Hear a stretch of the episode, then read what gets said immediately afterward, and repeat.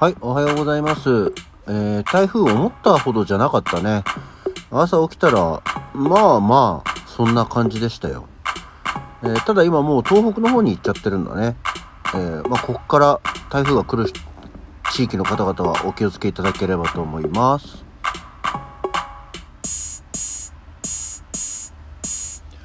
はい。改めましておはようございます。9月の20日の火曜日午前6時45分、起き抜けラジオ西京一でございます。そうなのよ。なんかね、あの、本当だったらというか、本当だったらというかね、昨日の予報だと、まあ、このぐらいの時間、あの、こちらの方では風速10メートルぐらいの予報だったんですよね。ただまあ多分ちょっと夜中ぐらいだったのかな。若干風の音はしてましたけど、まあなんか、思ってたほどじゃ全然なくて。で、今も、まあ起きてからすぐ、まあちょっとベランダの方出てみたんですけども、まあ表の木々がすごく揺れてるってほどじゃなく、まあちょっと風はあるけどね、ぐらいの感じで、まあ予報風速も4メートルとかでもう半分以下だったですね。多分思ったより台風早かったんだろうな。うん。なんか、本当だったらちょうど今ぐらいの時期が関東圏もバッチリ入るような直撃みたいなあれだったけど、今もうすでに山形の方に行っちゃってますからね。なんかスピードが速くなったんだろうな。うん。ただまあこれからね、ちょっと山形とか岩手とか、まあ、東北方面に行くようなので、お気をつけいただければと思いますけど、でももうなんか、あの、緩やかにはなってきちゃってるっぽいよね。あまり暴風圏がとかっていう感じでもなさそうですけど、まあ気をつけるに越したことはないです。気をつけていただきたいと思いますけど。で、でもまあ確かにふと思ったのがさ、あの、あれだよね。あの、地震雷火事親父っていうさ、なんていうのこれ、例えっていうか、なん、なんていうのことわざじゃないよね。っていうのがあるけど、まあ、天気に関してはそうか、雷なんだなって思ってね。台風ってあまり昔の人はそんなに大変度が高くはなかったんだろうかと思ってみたりしましたね。うん。なのでまあ気をつけるには越したことないですけどでもなんかまたこれ一応なんか余波で雨が降ったりはするのかねっていうようなところではありますけど一応昼間はすごく雨が降りそうな予報にもなってますけどまあでも明日ぐらいにはもう曇りになっちゃうんで大丈夫そうですねはいそうで結局昨日も昨日でまあなんかすごくダーンと晴れたりすごくバーンと降ったりっていうまたあの超不安定な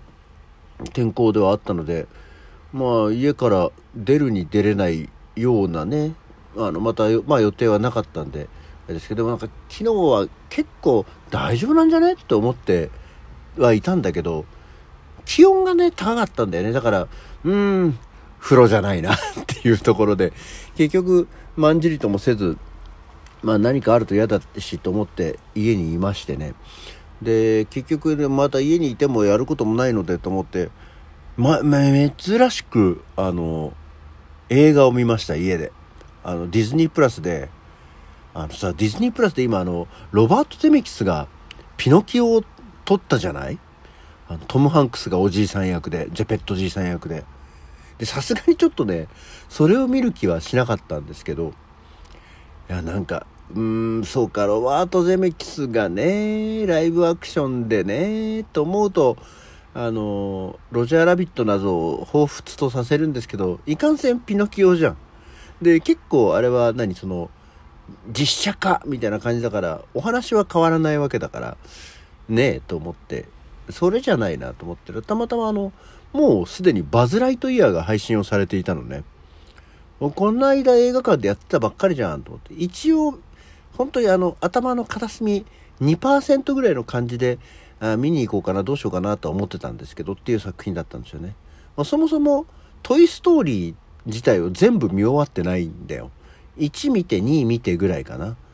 うんなのであんまり「トイ・ストーリー」自体もそんなに別に「あ好き!」とか「ウッディ好き!」みたいなものはなかったんで思い入れがない作品ではあったんですけど、ま、バズ・ライトイヤーを見ましたうん。ああ面白かったよ。なんか酷評も多いようですけど別に普通じゃんっていうねところではありましたね。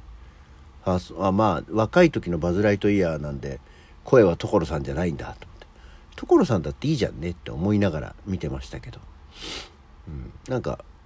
ああそういうお話かと思いながらそうああそういうお話か。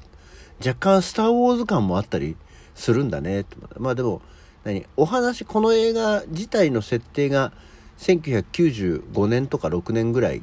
ですっていうものだったから、まあ、そういうものなのか今やってる映画っていうことじゃない感じなのねと思いながらね見てましたけど。まあ悪くはなかったかな。あのちょうど言い方こういう言い方映画好きなこの映画が好きな方には悪いですけど。まあちょうどあの時間潰しには良い映画だったね。あのあみもう見なきゃよかったよみたいなこともないしあの昨今の若い人たちが見るように早送りで見ることはできないのでまあ早送りで見なくても見られる映画ではありましたねっていうところでしたね。